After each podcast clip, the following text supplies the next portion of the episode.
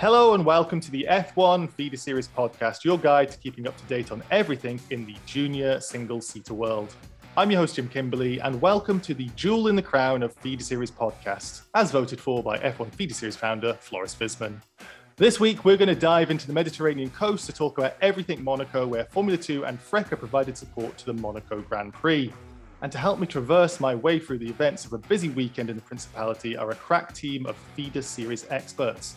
First, let me introduce a driver who knows a thing or two about driving in Formula Regional and Formula 2. It's a 2020 FREC champion, Gianluca Petecof. How are you doing today, Gianluca? Welcome to the podcast.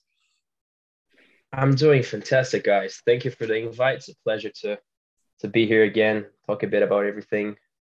It's a world where I, I was very familiar with, and it's good to see so many young guys making their way up again it's good to see so many young guys and girls have such an interest in you as well, Gianluca. You've been a very popular guy. We're going to get all sorts of questions in Ask F1FS later. And obviously, we'll talk about how your career is going before we get there. And also back for more podcast action to talk about racing around Monte Carlo, even though he just spent the weekend talking about racing around Monte Carlo.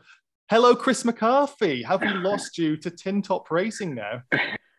Uh, no, not quite. No, I mean, yeah, it was uh, fantastic to do Porsche Super Cup uh, at the weekend. Uh, really enjoyed it, but uh, but yeah, very excited to be back with FRECA uh, this weekend at Paul Ricard, and of course, great to see them out in Monaco. I think they they put on a good show over there when do they not put on a good show? That many cars going around Monaco, it's always going to be fantastic to look at. I tell you what, the Fairmont hairpin angle was amazing. It was just was non-stop yes. with so many cars going around it. Really, really good.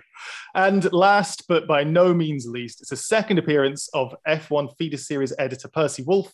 Welcome back to the podcast, Percy. And here alongside Chris McCarthy again after he ditched FRECA. Are you getting ready to take his old job? Hi, Jim. Hi, everyone. Uh, of course, I love to, but uh, I will sure I will sure not be as good as Chris, especially in English. But uh, if it's in French, I, I would be ready for it. But uh, jokes aside, I'm really pleased to be back for another episode of uh, F1 Feeder Series podcast. And uh, yeah, even though F2 and FRECA didn't offer us action-packed races with 1,000 overtaking per lap, these were pretty tense races with great implication in the standings and uh, and yeah, many things to talk about. So I can't wait to to start. No, it's going to be so so impactful. Some of the things with championship extension, championship lead extendings from some of the uh, the drivers at the top. But before we get into it, a quick reminder to like, comment, and subscribe if you're watching on YouTube. And if you're listening to the audio only version, please leave a review on whatever podcast platform you're using. It really does help us out. Let's get to it then. We have to start with Formula Two. It was an odd weekend of racing in Monaco for the drivers, with a relatively dull sprint race, aside from Drugovich's curious pit strategy. But what can you tell us about how demanding it is to race around the Monte Carlo circuit in this car, Gianluca? I'll tell you this: it is a tough, tough race, independently if it's sprint or feature. I mean, it's a little bit different because when you get to Monaco, there's a lot going on uh, in the environment. You know, it's quite overwhelming, especially if you're there for the first time, like it was for me last year. Um, so not only do you have to get used to everything on track, but also uh, focus on the work with everything going around. And when that very cliche saying uh, that Monaco is like riding a bike around your house, it's it's it cannot get much truer than that. It's uh, it's really tight and independently of how many hours you do in the sim and how many times you played it on the video game, when you head out on track is just completely different. I mean, uh, and and you need like big big balls, balls to push to the limit. Yeah, um, like even the tunnel. If you like, I had it out for practice, and the first couple laps, like I had that little confidence lift on the tunnel because you you know that if you, everything goes wrong, you're in the wall. Um, but it's it's a fantastic circuit, and I think like any other, there's uh, you know easier points and, and harder points, but you need to be very quick to adapt. That's why if you miss practice time or um, you're late to, to to head out at some point, it's really crucial. And also, it's really tough physically because the, the car is just loaded with casters. So the steering is so heavy. Uh, like I remember the race last year, I was uh, like my, my right arm was completely locked, like the muscles were completely locked. And I couldn't take my hand off the steering wheel to change the brake balance. Like it was that bad. But it's a fantastic weekend and a great circuit.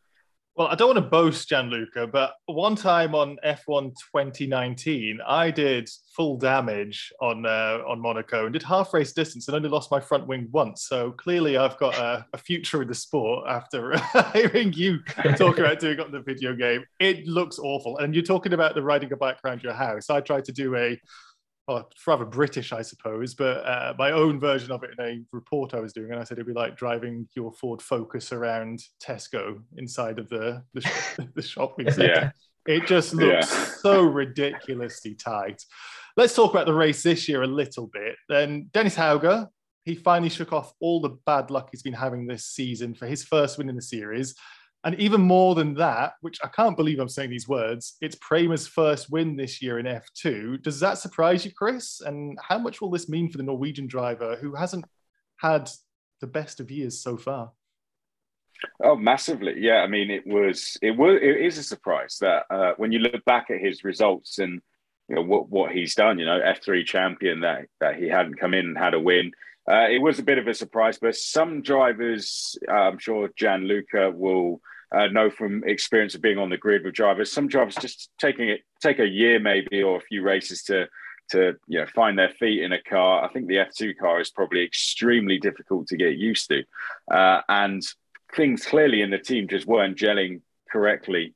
Uh, but I think he picked a good race to go and win, right? I mean, Monaco is, is the best one. Uh, if you're going to leave it a little bit late, then Monaco's the best time to do it. And uh, the confidence he's going to gain from that now is is going to see him getting on the podium several times, I think. So uh, for him and for the team, this is going to make them just take a huge step forward. But uh, I think F2 put on a really good show over the weekend. I, I thought they, they were two fantastic races. Uh, but uh, but yeah, for, for Dennis, uh, that's going to be a very special win for him.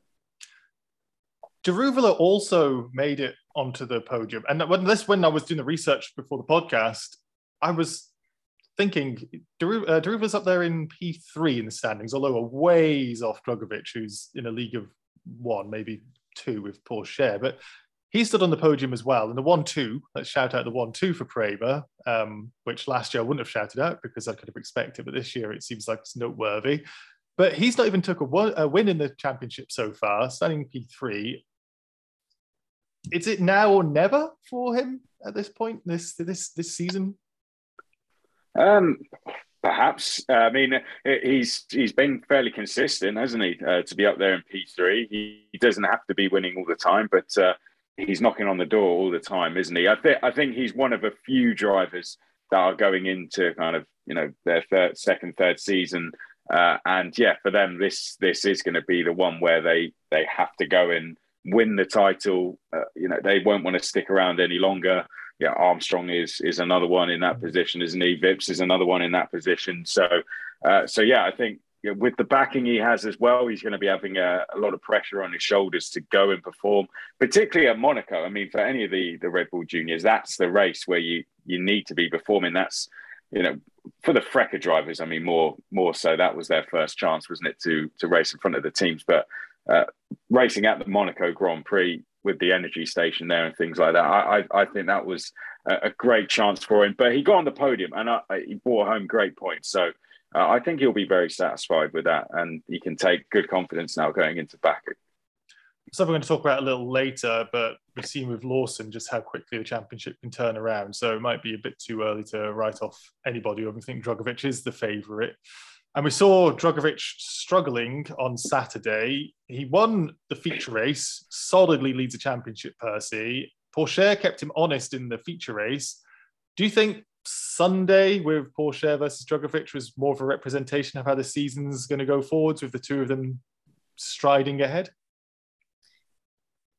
Well, it's a good representation of the season so far because it was really uh, Sunday's race was really uh, and Pourchaire and uh, what Drugovich finished uh, five seconds behind or something like that. Uh, yeah, it was really these two and the others. Uh, so at the moment, I would say Drugovich is clearly the best driver of the F2 season, the most consistent. He has uh, scored in every round, and uh, even if a, in even if in a even in a complicated weekend like uh, like Monaco, he has managed to take some some points to his rival Theo Pourchaire, uh, who seemed a bit fastest on, on, Sunday. He seemed a bit blocked by the by the streets uh, by the streets of Monaco. And uh, but when we compare uh, and Drugovich season, uh, Theo Pourchaire has had several mechanical failures that didn't have Drugovich. So uh, Drugovich may have also his run of bad luck later during the year uh, Pourchaire already had this run of bad luck. And so I think uh, the championship battle is far to be over. Drugovich is uh, more than a lead of 30, 30 points. Uh, and uh, he, has a great lead on Pourchaire and on the other drivers, but it's far to be finished. And we know that in F2 and in feeder series globally, uh, things can turn around really quickly it, just by mechanical failure, a, a, lack of pace on, on a weekend, because we know MP Motorsport is not always used to be at the top. Mm. Uh, it's not like Prema or uh, ART, Carlin. Uh, MP is supposed to be a midfield team, but they are they are clearly in a higher category this year. And will they be able to keep this pace up during the whole season? Uh, I- am not sure of it. Uh, I hope for them, obviously, but uh, but yeah, it would be interesting to see. But everything in F2 can change very quickly. Maybe in two weeks we'll say that uh, that uh, Pourchaire is leading the championship, or uh, suddenly we'll see that uh, oh, finally Armstrong is a real title contender, and well, everything can change so quickly. So we don't know. No, but that's why we watch it. That's why we love it so much. It's it's so unpredictable you mentioned Lawson as well, and he was one of the drivers who's doing so well in the championship at the start of the season, but now somehow is sitting P8 in the standings. He grabbed pole position, and then that was taken away from him with the crazy qualifying that also featured Jake Hughes and quite a horror crash on Friday. Is this a case, Gianluca, of Monaco just biting hard, or do you think it's actually bad luck? You do know, sorry to bring up, you do know about crashing in uh, Monte Carlo after all. Uh, yeah, it's if there's one track that uh, these things might happen with a bit more ease is Monaco, and uh, yeah, unfortunately, I I tasted it myself last year uh, in, in the sprint race. Just ran a bit wide in the entry of the second swimming post chicane and uh, had a classic clip the curb and straight in the wall crash. And I'll tell you, uh, even though if you look from outside, it looks like nothing. It looks really slow and just just a really soft touch. It, it shakes you a little bit because you, you go straight in a in the wall and there's nothing really to absorb the impact. So I can just imagine what, what Jake went through and must have been really a not a great moment at all. But um, uh, yeah, I think that there, there was going to happen because it's such a such a not odd, but like like a different weekend to, to others. Mm. The surroundings and and the trek itself. So you can always see some some crazy stuff going on, uh, like we saw last year as well. Um, but I think if you look at the championship overall, it was uh, it was a bit of the same line that we had seen until now. Mm. You know, uh, Felipe and and and Pourchaire just a bit far ahead. But I think the the quality of the grid is is quite high, and I think we we might see some some guys turning up to the title fight later in the year. That's what I hope for. Just a quick line on the Lawson side of things, and so we were speaking just before the podcast started and explained just how it's the last couple of seconds of the lap. Could you understand? Like, I, I don't, I never saw opposite in the steward's room, shock horror, but I, I never saw how much he lifted off, but he did lift off a little bit. But Drugovich had crashed, last corner, is on the start finish straight. How frustrating would it be for Lawson, knowing he'd be on a good lap, to have to lose that pole position, which would, at Monaco, of all pole positions to lose, you're basically throwing away the win, right? Oh, it must have been so frustrating. I mean, any pole position, especially in Monaco, and and such a a little thing. I have lost a pole position before for um, improving my time on yellow flags, and it, it it sucks, but in the end, it's it's the rules, and again, I don't know how much he lifted off. I think it would be it would be interesting to see the data and and how it happened, how it unfolded, and um, how much time there was between Drugovich crashing and him, you know, coming down the straight. Um, but yeah, it's it's really tough. These rules, they're because they're not really they they're not hundred percent clarified, so you have to kind of judge it on your own there in a split second how much is going to be enough. Mm-hmm. But yeah, just extremely frustrating. I can just imagine it. Also in action was FRECA, of course, which means we have to turn our attention to a certain other Nordic country, uh, apart from Norway, that is, as Dino de Beganovic continued his mighty run. How did the weekend go for Dynamite Dino Percy? Amazingly well. He's uh, he's doing an amazing start of the season. It's uh, it's even better than what what did Gregoire Saucy last year it's absolutely stellar. I mean, uh, in six races, he got three wins, three second places. He has more than uh, more than 50 points uh, of advance in front of uh, Hadrien David, his nearest rival. I mean, it's it's incredible uh, to to see his uh, his progression compared to last year, where he finished 13th, something like that. Hmm. Uh, yeah, we know he it hasn't clicked out last year for for some reason. It was also his rookie year at that time, and uh, for example, in Monaco last year he was only 17th, and he had the he he had the DNF on the second race, and now he's he's on the top of the FRECA, and uh, yeah, it's pretty remarkable given the density of the field and uh, and his opponents that are really experienced that have that are entering their third season for some. It's it's incredible, and yeah, he was he's totally he looks unstoppable like Gregoire Saucy was last year. Uh, this time it's not a ART driver, but a Prema driver, so it's uh, it's changing a bit. And yeah, I can't wait to see if uh, if someone can really catch up with him. Um, at the yeah at the Paul Ricard, we, will talk about it later. But at the Paul Ricard, I think uh, things could be more balanced. We could see more drivers uh, challenging Dino Beganovic. And as a as a FRECA fan, I, I, hope I hope some, someone will challenge him because it's not fun when one driver runs away with the title. It's we want some battle. We want some battle to the last race for the for the title. Yeah, he's doing unbelievably at the moment. Um, you alluded to it a little bit there because we have another driver that surprisingly maybe made his first top step appearance this weekend and also just a podium appearance in general. Hadrien David, uh, we expected him to be a favourite for the title. Chris, is that still the case? Can he hmm. turn it around from here? Uh, yeah, yes, yeah. I mean, uh, the, let's be honest, the team haven't been at their team defensive. You know, they won the team's title last year. They had a fantastic season. Uh, the tracks haven't seemed to have suited them just yet. Uh, Monaco was the track that they won at last year. So going into this weekend, uh, you know, I did expect that one of their drivers was going to win, if not two.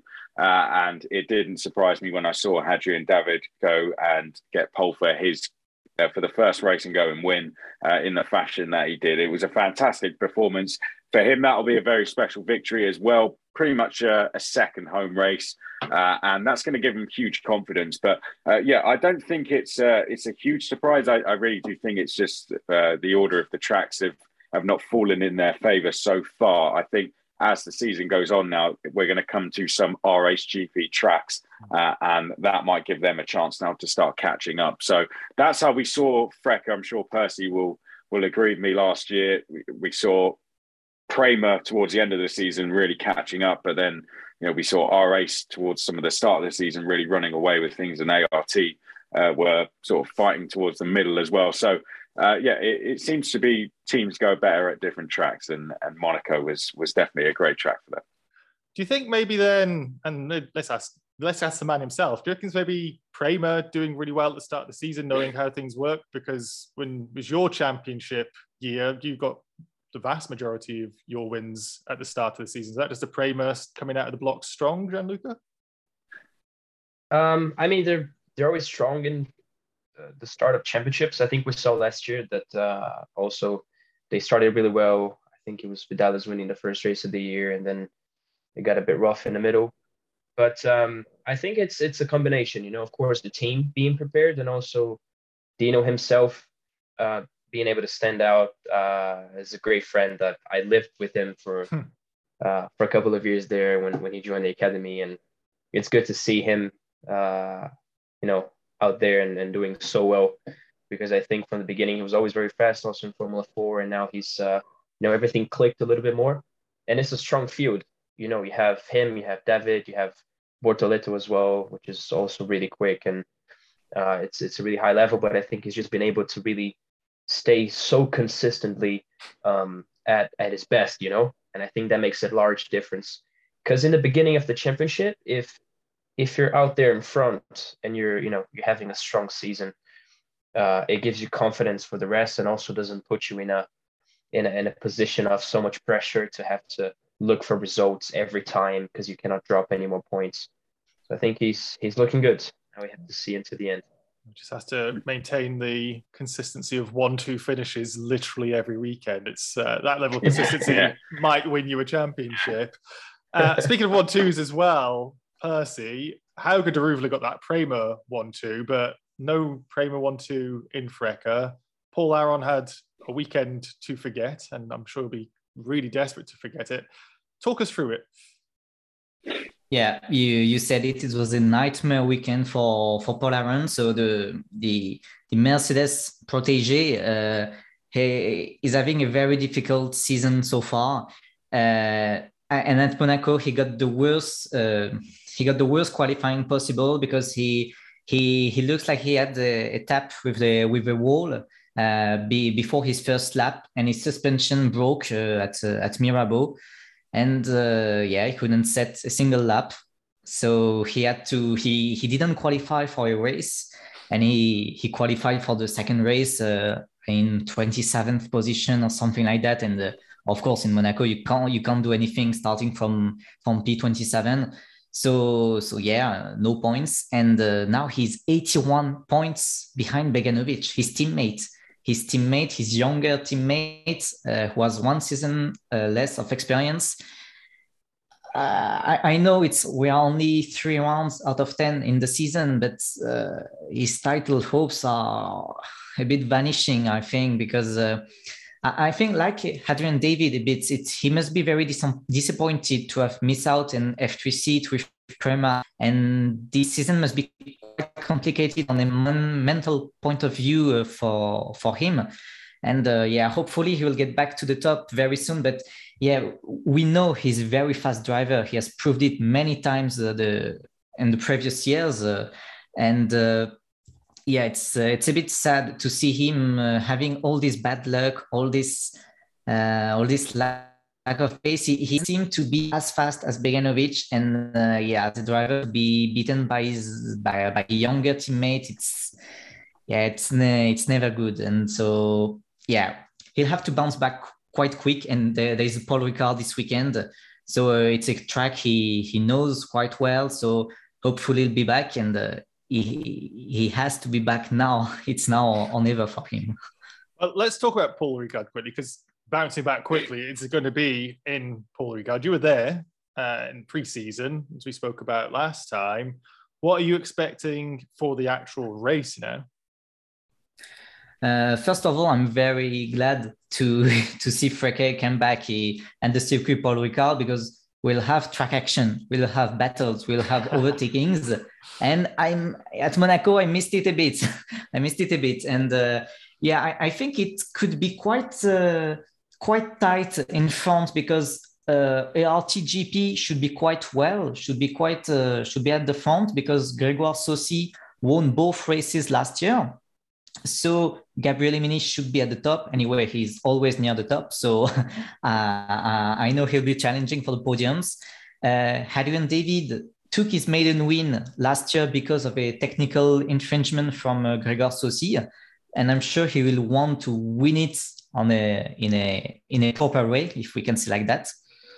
And uh, of course, Beganovic and, and Prema we will uh, will also be there. They were quite fast in season testing, and uh, on this track, uh, the, the most interesting drivers on the at the Paul Ricard were Beganovic and Mini and uh, several others. It will depend if we, it might rain too. Well, it, it may change during the week, but uh, uh, we could see some rain. So maybe uh, have a look to Massimo Capieto, who was incredible under the rain, uh, under the rain in testing. So, so yeah, we'll see. Uh, we'll see. And I, I, I will make it, it's becoming a bit too easy to bet on Beganovic for the win. So I'm trying something a bit risky. I think Michael Belov could take his first win of the season uh, because he was absolutely flying last year with this uh, little team, JD Motorsport in, in Paul Ricard. He got two second places, two P2. And uh, yeah, I, I, think he could take a win and uh, it could really launch his season as a title contender because we have not, we have not seen him much, always in the top five, the top four, and all that. And uh, I think he needs a first win to really, uh, become a serious title contender. Well, you're going to be talking about it, Chris, um, and you're going to have to skip ahead a little bit with this because uh, we could talk about FRECA and F2 all day, but we need to make sure Gianluca's got some things to talk about as well. But you already talk about it this week in FRECA, but you weren't talking FRECA last week. That was George Morgan. One, did you yeah. listen to George, his commentary? And two, how did your week go about with all of a sudden doing comms for Porsche? Yeah, I mean, first of all, it makes me really sad that it might rain at Paul Ricard because we we had one wet race last year, like w- literally one at Spa. That was it. I mean, it rained really, really heavy. It rained enough for a whole season. But um, this year it's rained every weekend. I mean, we bought the rain to Monaco as well. Now it's going to rain at Paul Ricard. It's rained every weekend. when I when I leave England, I'm supposed to be going to nicer weather. It's ridiculous. um, but I think Percy made some really good calls. Just quick, uh, just to touch on FRECA quickly. Uh, Hadrien David, remember, went from the pit lane to tenth. Uh, so overtaking is possible. Um, that was without push to pass. Michael Belov was very quick. Uh, but this could be talking teams tracks. Maybe this could be an ART track. Who knows? But uh, of course, uh, Dino Beganovic is quite literally unstoppable. And when hmm. uh, when I speak to him at each round, uh, the confidence he carries and how happy he is as well. You, you know, when you speak, Gianluca will know all about this. When when a driver is happy in a team and in a car, they perform extremely well, um, and and that's what's making the difference. Quite literally, it's as simple as that this season, uh, in my opinion. Um, but uh, but yeah, I I didn't actually get to listen uh, because I was watching at F1 and. Um, uh, we didn't actually have the. I was watching in the gallery, and there wasn't actually there wasn't any sound on. Mm. Um, so I, I, did watch the races, but without sound, which was quite strange. I, I nearly just started commentating myself. It was very, it was very, uh, it, it, was it was very bizarre. It was very bizarre. Uh, but I, I am sure George is great at what he does. I'm sure he did a. I did listen to qualifying. Uh, he did a he did a brilliant job. So uh, yeah, well done to him. Uh, and yeah, yeah, obviously I was doing Porsche for for F1, which was yeah, which was an amazing experience to to work for them. I saw your social media posts talking about it, and presumably it wasn't as last minute as just being told, "Can you come and do Porsches?" Then a couple of days, you had a bit of prep. How did you hear the news, and then how did you manage to keep it to yourself for however many days or weeks that was? um, yeah, I mean they. Uh, the, the, team had uh, had reached out to me and uh, you know mentioned that they might need a might need some help, uh, you know, with a with a race, um, and and that's and that's how it all came about. Really, it came about quite quite a while ago, actually, um, and it was extremely hard, obviously, to, to hmm. keep to keep quiet. So, so yeah, but um, but you know, thankfully, the the team at FRECA were, uh, you know, it I wanted to do both. I really did, uh, but that, that wasn't possible, unfortunately. But thankfully, the team at FRECA were were willing to let me to let me step away for the weekend, uh, and thanks to George for for stepping in for the, for the weekend. But but yeah, that's that's probably as much as I can say. But um, but yeah, it, it, was it was amazing and very very difficult to keep quiet. Well, I'm glad that you could be back because you're obviously great at what you do as well. As great as uh, George was for stepping in, but you've yeah. been doing it for a while, Chris, and yeah, we'll, we'll miss you if you if you walk away mid-season. Don't do that. Oh no, there's no there's no chance there. Don't worry, I'm back for the whole season now, um, and uh, yeah, I can't wait for it. Honestly, uh, it, it, was it was really bizarre. not not doing it. I have to say, it's probably like Gianluca. If you have to miss a race and you're watching on from the sidelines, it, it's, it, it's it's really really strange. But um, but yeah, I can't wait to be back and be trackside as well this weekend. I'm going to jump on that segue, Chris, and let's talk about Gianluca because you're not racing in FRECA or F2 at the moment. You're doing some stock cars, Brazilian stock cars. One, how's that going? And two, are you doing it all season? So yeah, it was a massive change from well from everything that I've been doing the last few years, really, uh, up until last year, going down the Formula path, and then uh, yeah, for couple of reasons that didn't that couldn't carry on, and then there was there was this very last minute opportunity. Uh, the team called me because uh, usually every beginning of the year um, in the championship they do a uh, doubles doubles race. Uh, well, like a, in in pairs, you know. So every season driver invites a driver to race with them, and then they share the car for this first race. Uh, it's quite quite a nice event. Many big names from European GTs um, have have done it. Uh, Felix da Costa won it already, so it's it's a nice event. Uh, so I think it was it was about three weeks before the season opener, uh, and the team called me. Full Time Sports uh, is also the team of uh, Rubens Barrichello. I've heard of him. Yeah, maybe you, you might have you might have heard the name before. Uh, so yeah, so the the team the team manager Mauricio, he called me three weeks before, and I I knew him by name because he's a big name in in Brazilian uh, racing, the Brazilian racing scene, right? Uh, Full Time is one of the biggest teams, you know, massive structure and everything, and of course, uh, having having been the, the the home of Rubens and stock car for many many years. So he called me and said, you know, I've I have something that might be interesting for this first round. Why don't you come to the team? We can have lunch and then talk about it. And I thought, well, might be an invite to be the, the pair of somebody for this first race. But then he actually mentioned that uh, Toyota, uh, they have well, they have a large racing program in South America, especially in Argentina, uh, with the TC 2000 series, and and also in stock cars since 2020. And the driver of the the Toyota backed car in the team, Matías Rossi, he changed teams. So they they had a a car available which was would have been empty for the first round. Hmm. and he said, "Look, you can be a pair of somebody, or you can be the lead driver of this car for the first round. Are you ready for it?" I said, "Yeah, I've never done a GT race in my life. Everybody in the category is so experienced. You know, most of them are veterans. But yeah, yeah, I'm ready. Of course, I'm ready. You know, you gotta be ready. And then I gotta say I'm ready, and then I'm gonna get ready afterwards."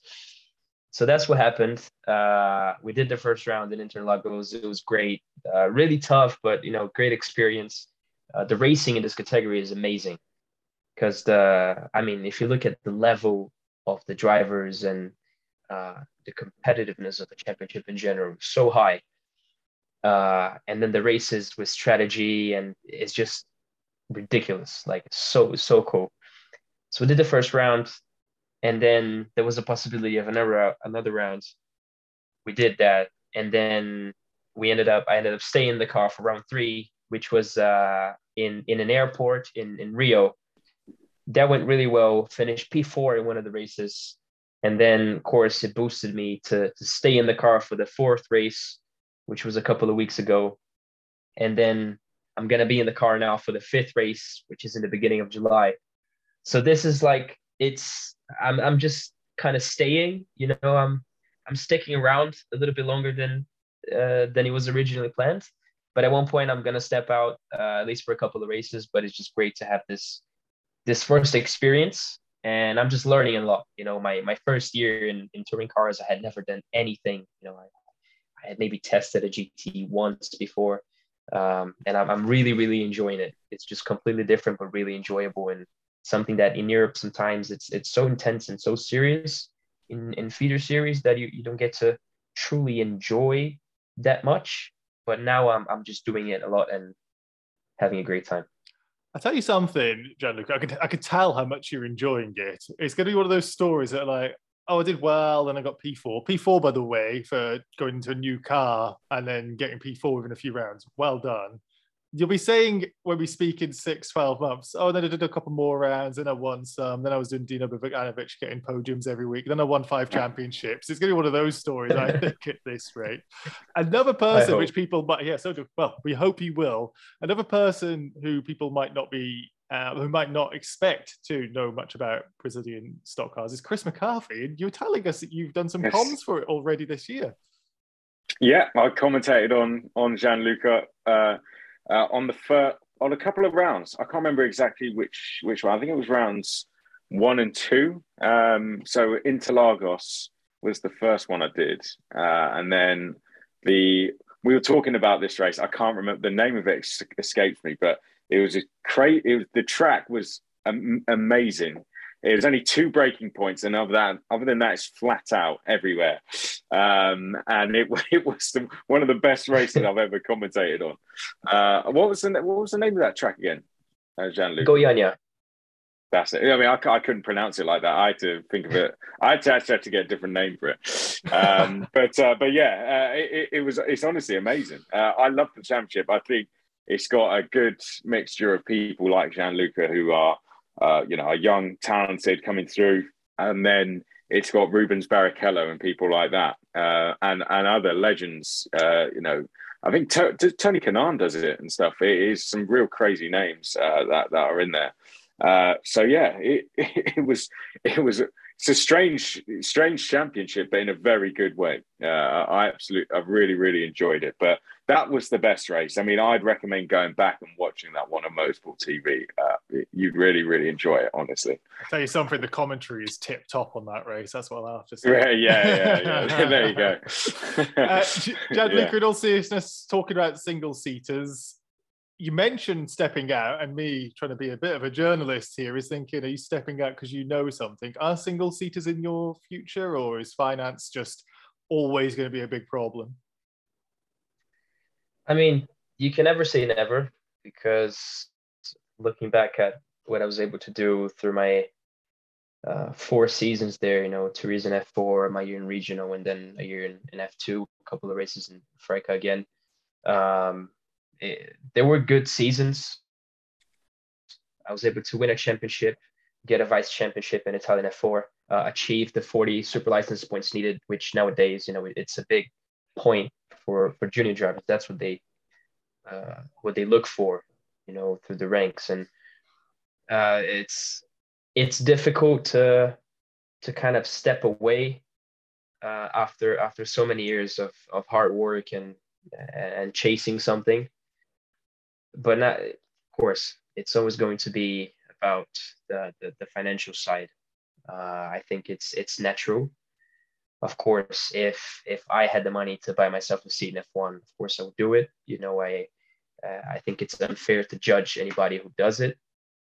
At the end of the day, if if, they're in a position to to be able to to make that happen, they always have to go for it. Uh, from my side, uh, my major sponsor dropped out for a couple of reasons, and then we're stuck in a, in a very tough position. Uh, one of the things that people, uh, I, I, still see a lot of people stepping on is, oh, why did he jump straight from uh, from regional to F2? He should have done F3. Yes, that was always the plan, but uh, you know, financially, we we still couldn't make that happen. And then there was an opportunity to to get a first taste in F2 instead, and you know, it was the only opportunity I had, and it was honestly a pretty good one, you know, to to make my F2 debut. So I went for it. Um, but yeah, things didn't didn't work out well. We kept, you know, fighting to try and and secure the budget again to to get back on track, but we couldn't make that happen. And also, on another note, in the end of the day, I have to look at my future as a professional racing driver. That maybe it's not going to mean F1, but it might mean other great categories where I can professionalize myself and then grow from there. Uh, you know, quick example of stock cars now. Not only the category itself is a professional category that has great names, but also it's going to give you a great opportunity to achieve results here and then uh, you know be seen by manufacturers in Europe, in Asia, in America, and many other markets. So uh, it's it was a tough decision, but I'm happy where I am right now, and I'm enjoying this opportunity before looking to uh, to make a comeback sometime soon. So just to clarify here, because you're speaking like a wise old head here, you're still a teenager, right, Gianluca? because you're speaking here like the kind of person who is thinking of financial security 30 years away. That's so insightful. So right now, you're looking at this as what can you do to make motorsports and driving cars your life, right? That's what that's what it sounds like. That's yeah. You're thinking of the future rather than the yeah. dreams. Exactly. And I mean, I also want to be in the place where I'm, you know, I'm having fun and I'm I'm looking forward to race weekends because it's not that easy. Like in Europe, uh, if you have a tough weekend, everything is intense and serious, and because uh, you're you're together with people that are your age and have the exact same goal. You know, you're in the exact same moments of your career. So uh, it's really intense, and it is not that easy to to really enjoy what you're doing there's always going to be pressure and responsibility and, and seriousness of course that's it's it's always going to be there no matter where you are but you, you still have to to take it in, a, in an enjoyable way in a pleasurable way uh, and, and i feel that um, even even in the year that i won the championship it wasn't always like that mm. For not only for myself but you know given the environment of inside the team or with other people around me so I, I, I decided that I want to, I, I wanted to do something that was going to make me feel good about myself again and enjoy the race weekends. And I feel that I found that now. So it's, it's awesome. You know, it's awesome again.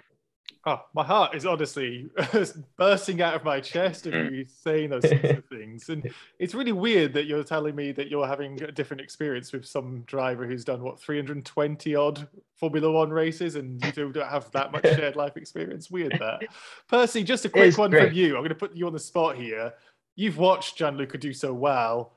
How much of a talent for anybody new to feeder series racing are we talking about here? He did tremendous in 2020 winning the FREC Championship, but how big of a talent is the single seater world missing out on?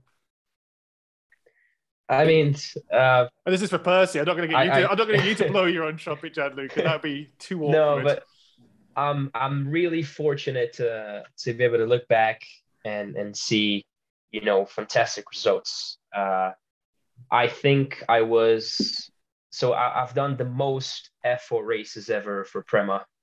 Uh, I, I think I won uh, probably eight or nine races, or maybe ten, giving uh, counting everything uh, between regional and F4, winning the regional championship, uh, vice champion in Italian F4, uh, part of the the FDA for for several years, and uh, not only the results but building you know uh, trust and building great relationships with people from from many teams from driver academy and to, to look back and see you know sometimes just exchanging messages and see how much people you know appreciate a friendship and hmm. and a call it, that has a lot of value you know sometimes more than the results themselves so i i you know i'm not much of a uh, reminiscer. Does that?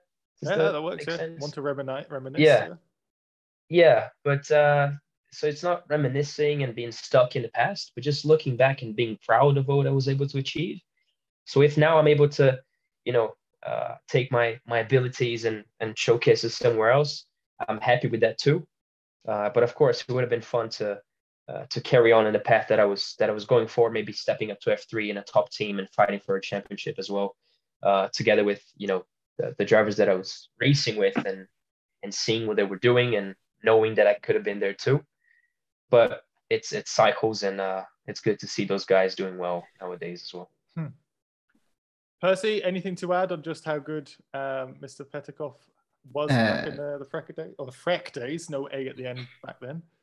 Yeah, Gianluca, you have gained a fan. A, fan. It's really so inspiring to hear you to have this really wise and mature point of view and uh, uh, about all the feeder series about uh, you, you have been growing step by step and it's and uh, you're focusing not only on, on, the results but yeah uh, of also the the, the man the, the, the man that, you, that you've become and it's and it's really interesting because it's a it's something that we don't talk a lot about uh, about in feeder series in racing in a general way. So it's really really so interesting. And yeah obviously it's a it's to answer to the question it's a it's a pity that, that we haven't seen Gianluca Petecof's true potential to all the ranks of feeder series of the feeder series ladder. Uh, he should be at least in uh, in F3 battling for the title with uh, Arthur Leclerc uh, that he he that he fought in uh, in 2020 in Formula Regional, maybe already in uh, in in Formula Two. I mean, we we know that Gianluca is incredibly talented, and uh, yeah, I, I, hope all the best, all, all the best for for the future of not only for stock car or pro series, but I, I think there's really a bright future because you you have some talents and uh, there's a bright future maybe in, in endurance, maybe in GT. Uh, I don't know, but I, am sure your your performance are are noticed by some teams, by some constructors, and yeah, yeah. I wish you all the best, and uh, yeah. One last thing on this as well, because we've got a bucket load, let's call them, uh, of questions for both Chris and Gianluca. But one thing I want to ask before we move on to that is Marcus Armstrong now doing a bit better in Formula Two this year. One in Imola, now got a podium in Monaco. I've got to ask the person who will know the answer or might know the answer to this question. Do you think that having the pressure of a Ferrari Academy overbearing on you can help or hinder with certain drivers. So we've seen Drugovich, why I ask this, seen your compatriot Drugovich, no academy, no pressure from that, and he is just sailing away. Armstrong's shaken off the Ferrari shackles and is seeming to do a bit better this year than before. How do you read this? Um, yeah, it's it's always going to be extra pressure and extra expectation put on you if you're part of a driver academy. Uh, you know, any driver academy, not only Ferrari, but of course, when you when you speak about Ferrari, you think of tradition, you think of you know um, a whole culture of professionalism, and and it is true. You know, it's it's like that because it is true. When I I had uh, I, I was able to to understand that in in the very beginning when I joined the academy that well, it, it is really going to be this way. So I was able to cope with it and, and work with it through the years. Of course, uh, it's uh, you always have to manage when you turn up to a weekend, knowing that you know they expect you to win and, and do pole positions and and score a lot of points and win championships. So you have to to keep that in mind, but at the same time, uh, you have to know that they want your success. Uh, at the same time, there's there's the whole financial side of it that if it's not going your way or if something goes wrong, maybe it's not going to, uh, you know, it's not going to be so interesting for them to to keep pushing you if they cannot do it on their own. You know, that's a bit of what happened to me. As soon as I was in a very tough position, it would have been unfair to you know to stay there and then maybe halfway through the season turn up to them and say look i cannot walk on my own feet anymore you know so it's it was a, natural decision uh, sometimes it's things work best when you're just doing your own thing mm-hmm. you know sometimes when people even meaning good if they're at you all the time and trying to get you to to approach weekends in a certain way and it's kind of holding you back because you need to to be free and and, and drive a bit bit more loose you know? So it's working really well for Marcus you see him doing great this season. Uh, very much in a title fight still. The championship is quite long.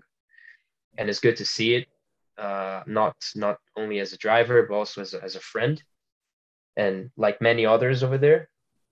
Uh, but yeah it's it will always be a a certain weight to be part of an academy and to deliver inside an academy. I was I was fortunate to also you know say that I, I won a championship together with them. Uh, it was definitely not the easiest of years outside of the track also, uh, due to the fact that I was going head to head with a not only a teammate but a driver academy mate as well. So uh, it was it was really tough, and I I wish one day I can explain all the details behind that season openly because it was it was interesting. But uh, so far, it's gotta say, yeah, you never know. Things work differently for for different drivers. And to listen about this uh, behind the scenes stuff, just pay extra on our Patreon page where Gianluca opens up on his 2020 season. No, I'm not going to do that, Gianluca, but yeah, I'm uh, fascinated to hear about that in maybe a decade or two when it all comes out. Right, we are going really long on this one, so I'm going to move on to the uh, the part of the podcast where we ask our audience to ask questions. So we're going to have Ask F1FS. If this is your first time watching or listening, you can get involved using the hashtag Ask F1FS on Twitter, joining our Discord, and using the podcast questions channel, or simply commenting on our YouTube videos and asking whatever it is that's on your mind. We're going to go with a regular Askerer, CM Parfait 16, who wants to say, Hi, Gianluca. Do you mind giving us your insights about the simulator that the FDA uses, the pluses of whether you are wondering if there is something that could be improved there? So I am not the biggest expert about simulators. I've, I've never had one, and I, I mean, the sim work that I've always done was always quite basic. Uh, but inside the FDA, they have um, they have just a, a small one uh, with uh, I think it's the Assetto Corsa software, just the normal Fanatec wheel. It's it's not anything massive because usually you do the the big sim work uh, at the teams where they have the you know the big screens and everything. Um, but I think it's just it's useful to keep you sharp. You know, if you need to sit down put some laps in, get some some memory about the tracks. It's it's good. Uh, I don't think anybody is looking forward to, you know, arriving in Ferrari and doing like a full day sim like at the F1 team. That's not it's not the point. So I think it's it's good enough so far. I, I imagine it's the same still from from when I was there. I don't think it changed too much it's all perspective here because if they told me I could go and play on their sim for a day, I'd be quite excited. So uh, it might be different for you drivers who just want to be out on track. There's another question here from the Cruyff turn and wants to know how difficult was it for you to cope with the transition from karting in Brazil to doing so in Europe and handling the cultural shift? Really tough. Uh, I think talking about cultural shift, that was the biggest difference to really understand everything was becoming more professional and and act accordingly to it. Uh, I, I had some, you know, so, some tough races when I switched to Europe, but uh, I think that's really when you build, uh, you know, the when you become tough, because in Europe nobody has any mercy, uh, especially in Italian teams everybody's quite hard on you all the time. So uh, if, if you're able to see that as a, as a good thing, hmm. is really is really important for the career. Interesting culture there. It sounds like possibly cultures from different countries as well as just Europe as a whole, or cultures within a team. But I won't press you that much on it. I'd love to, but there's a awful lot of questions to go through. This one's for Chris from Charlie Parker via Discord wants to know, and you've spoken about it a little bit, but what was it like commentating on the Porsche Super Cup in Monaco? We've spoken about being in uh, mm. Biggin Hill and the F1 stuff, and actually, I think yeah. we spoke about before the podcast about going into Biggin Hill and hearing, seeing about that. So, talk us through what it's like commentating, and talk us through what it's like being at F1 HQ. I mean, it was a surreal experience. Um, you know that that's been my dream ever since I started. You know, I've seen the pictures of the commentary box through you know the through Alex Brundle, through Alex Jacques, you know people like that who've commentated in there for years, and and then being shown the commentary box for the first time was yeah was was a surreal experience. I think it was it was bizarre, but um, it was I was completely blown away by the setup that they have there. Uh, you have to remember that this is yeah this is F1. They're they're powering the the feed that goes out to billions of people, basically. Uh, so you can imagine the amount uh, of technology in, one building. Uh, it, it's it's quite surreal. Um, but I, really really enjoyed working with them. They're a fantastic team to work with. They're incredibly dedicated. Uh, to the sport, and uh, and I think that shows in the broadcast as well. Uh, and and Porsche was fun as well. Uh, I, you know, I, I, think they have a great grid on it on it this year. A good mixture of uh, some of the older drivers and some young drivers like Dorian Boccolacci, who had great success in single seaters as well. Uh, and uh, they put on a good show. We had a good fight for second. They only do one race, so yeah, you know, mate, that that's quite brutal as well around Monaco. So one mistake and your weekend's over. Um, but uh, but yeah, they, they put on a good show. Dorian did well in second to to hold off a lot of pressure from behind, and and Larry ten Voorde uh, absolutely blitzed it and, and, won by about five seconds. But um, but yeah, getting a chance to work with a dream, uh, work with a work with a dream, work with the team was uh, was a real dream come true for me. Yeah, I think uh, Charles Leclerc is well aware of one mistake at Monaco and in one race, yes. all turned upside down. Bless him. Yes, um, yes, yes. Let's move on with this one from Law Monaco Redemption, aka Silent Meals on Twitter. Uh, interesting name wants to know somewhat similar but also different because we're focusing on the racer here gianluca. What are the biggest differences between being a racer in europe and being a racer in brazil? So less of the culture i guess and more about the actual being on track.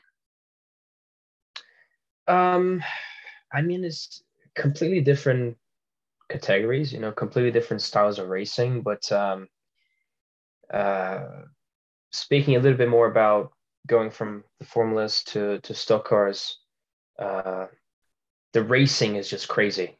You know, it's just it's just awesome. There's lots of action all the time, and uh, you know, there's there's a lot of competition because everybody knows each other, and they're quite close. And there's a lot of banter during the weekend as well. So uh, when you go out on track, it's still you know serious and professional when you have expectations from the team, from the sponsors, but uh, you get to, I don't know, it's just you get to do it in a in a smoother way.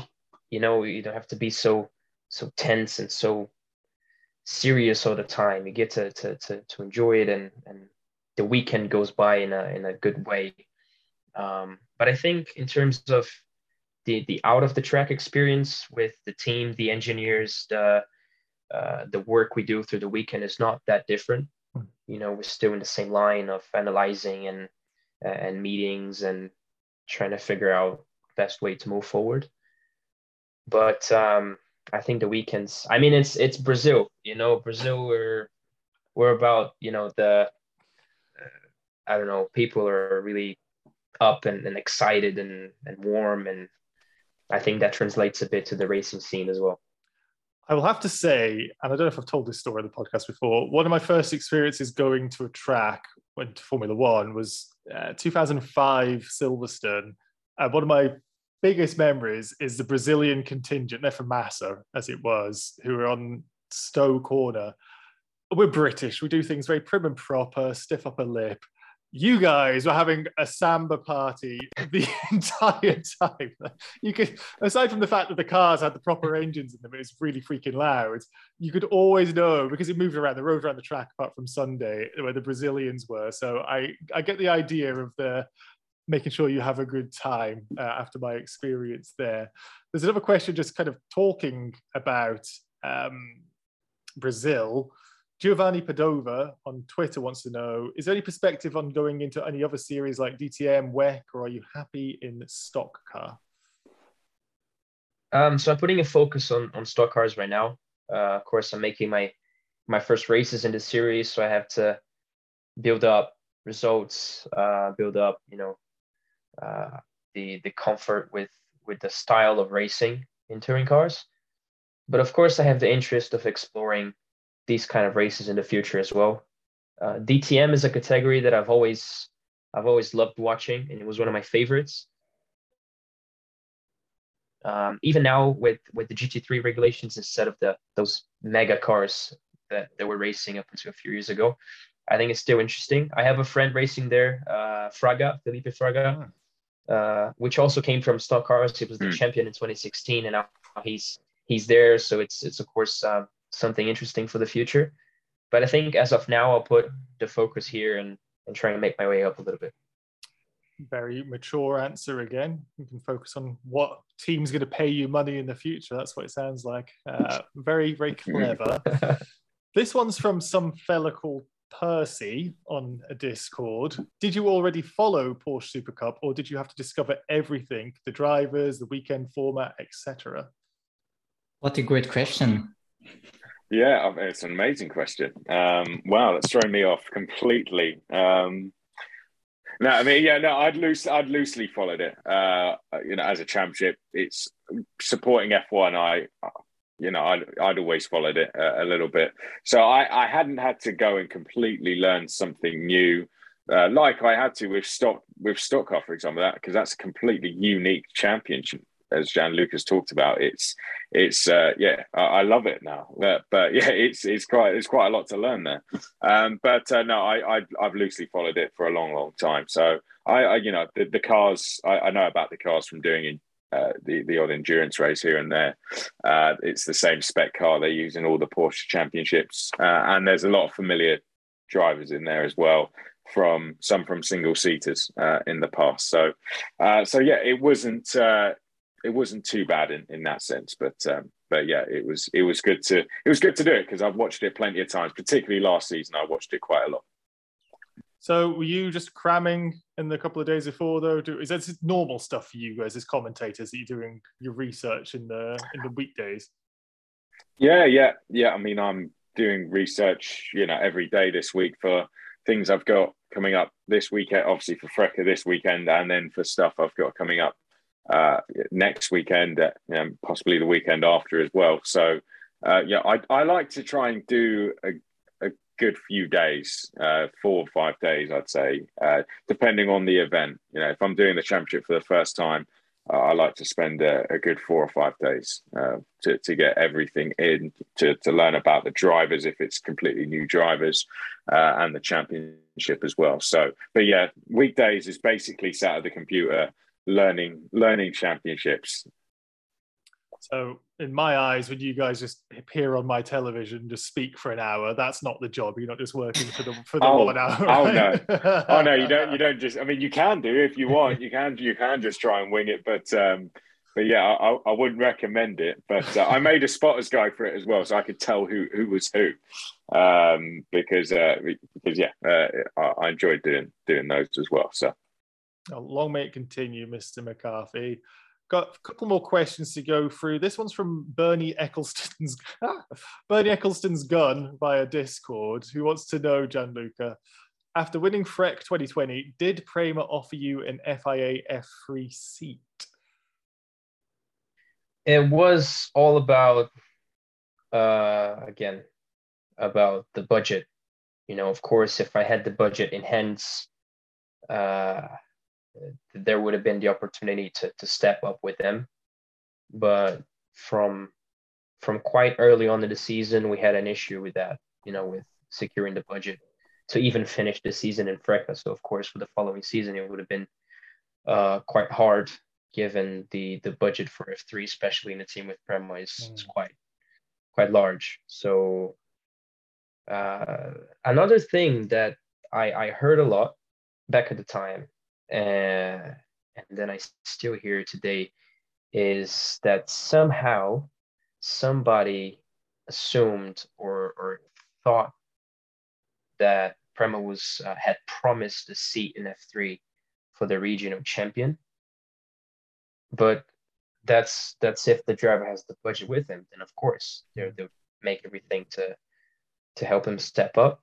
But they, they were not going to gift a seat to anybody mm-hmm. you know so that's i think what people misunderstood a little bit. Um, so if i had the budget in my hands i would have probably mm-hmm. step up with that. Yeah. Um, yeah to back that. Up i think there's a couple of drivers in regional last year that would or should be an f3 this year but um but there, there's a reason why they're not. And it's the same reason Gianluca isn't well didn't wasn't able to stay in F2 so um, yeah it's get seats do not get gifted. They are they're they're hard to get for a start, but they're, they're also very expensive. very, very expensive. Uh, some knowing nods for the benefit of those listening rather than watching. You've touched on the first part of this question from Foster King via Discord here, Gianluca, who asked, Did, Do you see yourself staying in stock car Brazil for the foreseeable future? But the second part's a bit more interesting. In addition, would you recommend the series to other young Brazilian drivers in Europe? Um, well, of course, now focusing a little bit more on, on touring cars, uh, I have maybe I can speak a bit more. Uh, how, how would I put it?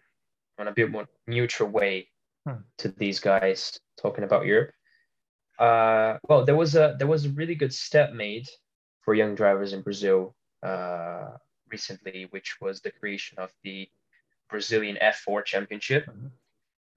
uh, which I'm, I'm following closely also because my team is participating in it. So that was it's really important to have this this base, you know, at least for the drivers to get a good experience and get a, a season full of racing in in top material, you know, in, in the same cars that they use in in Italy and Germany, you know, all of those top championships.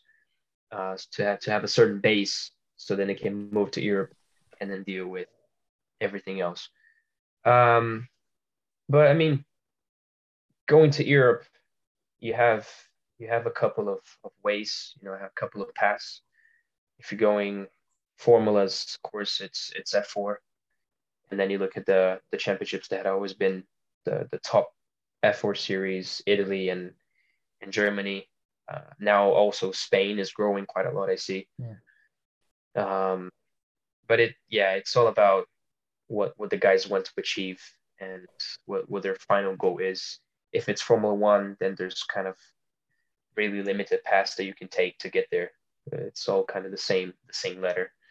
Um, but I really hope that Brazil is able to collectively push more drivers up.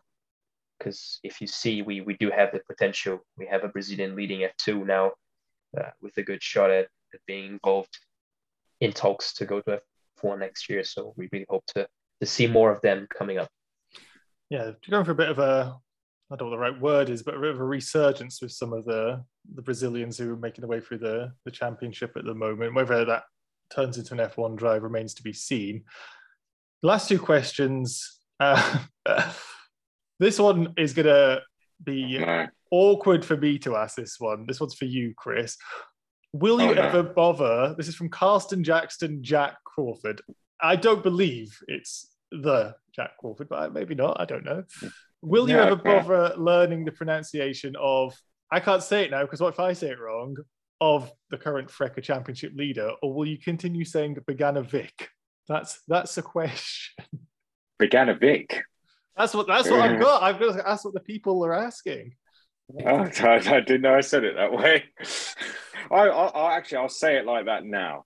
there just, we go. Just to wind them up. I'll say it. I'll say it like I began Beganovic. Oh, yeah, I'll say it like that now. How about that?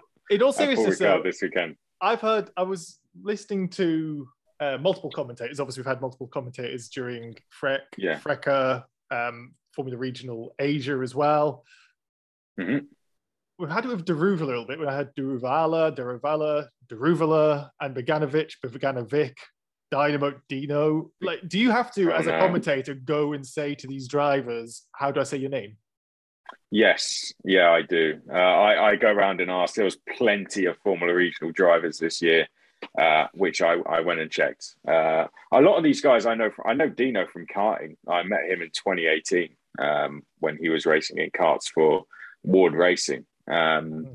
so, uh, so yeah, I've known him for years. Uh, but uh, but yeah, I, I go I go around to the to the garages and and make sure that I'm saying their names correctly. And then I cross, I actually, what I do is I cross their name out on my entry list and rewrite it as I'm going to pronounce it.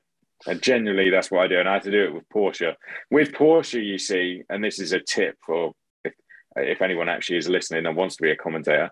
Um, if you're if you're not going to be at the track and you can't ask them find an interview with them where they introduce themselves, uh, and then you'll know how to pronounce their name properly. And that's the other way I find out. Well, so, there you go. Some behind the scenes info again. I love this sort of stuff. There you go. One final question on a podcast which has gone rather long, but it's we've, we've had fun podcasts. We've had um, explaining podcast. I'd call this an inspirational podcast, listing some of the things out of your mouth, Gianluca. So you can leave us with the inspirational question or the inspirational advice off the back of this question from Origit07 via Discord. How was the experience of leaving Brazil at, at such a young age, and what advice would you give yourself if you were going to do it again? Wow, that's that's a perfect cue for me to end it on a very philosophical way. Uh, no, keep it simple. It was it was hard, of course, having to you know to to go away from from family, from friends, uh, from everything that I was used to, and then uh, it was everything happened really quickly. So I had a year of of racing in Europe full time, pretty much in karts in 2017, and then straight away joining FDA and then moving to Maranello completely alone. Uh, even though you know I had all the drivers there, but most of the time I was I was alone and dealing with things on my own. Uh, one thing that helped me a lot was that I have always been really, um, really detached. No, uh, unattached, detached. detached. Detached. Yeah, there we go. My English is fading. uh, not, not I have always been really, I have always been really detached from, uh, from family or friends in a way. Like it, it was never that tough for me to spend a large amount of time away from them. Hmm. Of course, it's different when you when you compromise to to moving to a new country alone. It, it it hits you a little bit different, but it was not the hardest part for me. Um, but only adapting to to the new culture. But at the same time, if I had to give myself an advice um, or a couple of advices to to really make sure that uh, that everything went went well was uh, always put myself first, hmm. not in a selfish way, but just make sure that you do what's what's good for yourself. You know, don't uh, don't be afraid of going in a different direction to other people uh, and putting yourself in a compromising situation. Hmm. You know, make sure that what you do is uh, is is giving the best situation to or the best outlook to yourself. Um, this one I mentioned a few times already, but make sure you enjoy because if you're doing something that you're not enjoying, and this I heard a lot of people tell me this back in the day, but I took some time to truly understand it. It's not that you're always going to be having fun with everything. It's not about that, but even the the hard days or the sacrifices, they need to be done because because it means a lot to you and because you're doing it because you like it. Um, I think I've I've always enjoyed everything that I've done, but small things, small uh, small obstacles in the middle of the way could have been avoided if if I took this more seriously.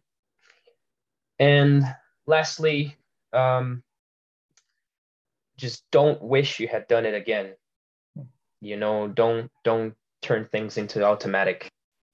Make sure you you go through every weekend and every test day uh, just just really aware of, of what's going on uh, so that later on you don't wish you had done it again. And that's something that i'm i'm glad to look back and uh, and say you know i i i don't have any regrets or uh, i don't wish that i had done anything over again so I think yeah, that's a good pillar of advice for younger Gianluca, and hmm.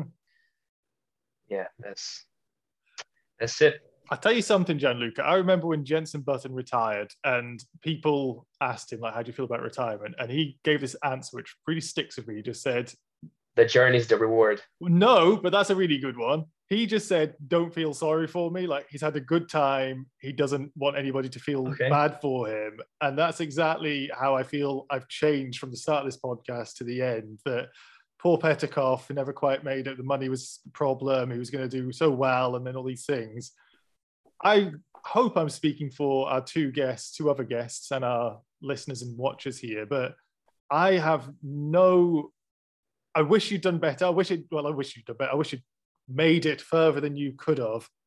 But wow, do I not feel sorry for you? You are in such a good place in your life that I have no doubts you're going to be going onto such great things in the future. So, yeah, I'm going to have to say thank you. I'd have to do one final shout out before I go for the outro, which is just to previous guests, Logan Hannah and Alex Dunn, who both took wins in GB4 and British F4 respectively. Logan got her first win in the championship, and Alex can't stop winning in uh, British F4 and Italian F4. Now sits atop of both of those championships. So just wanted to shout those out.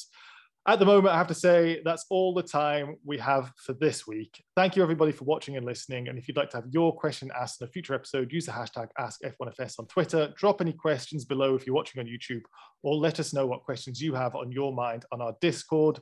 Look for the podcast questions channel.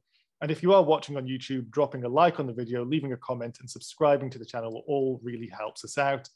And if you're listening, leaving a review on the podcast platform you're listening on is greatly appreciated. Finally, check out f1feederseries.com for more feeder series insight and follow F1 Feeder Series 1, F1 FS Americas, and F1 FS Live on Twitter. You can find the links to all of that, plus the Twitter accounts for myself and everyone else in the podcast in the YouTube description or the podcast show notes. We're going to be taking a one week break next week, but there will be a video on YouTube, which is some parts of our interview with Luca Ghiotto, which sadly we had to cut. And there are some great bits of insight from his F2 days and his memories of his Formula 2 campaign. But until next time, we have been the F1 Feeder Series podcast. Goodbye.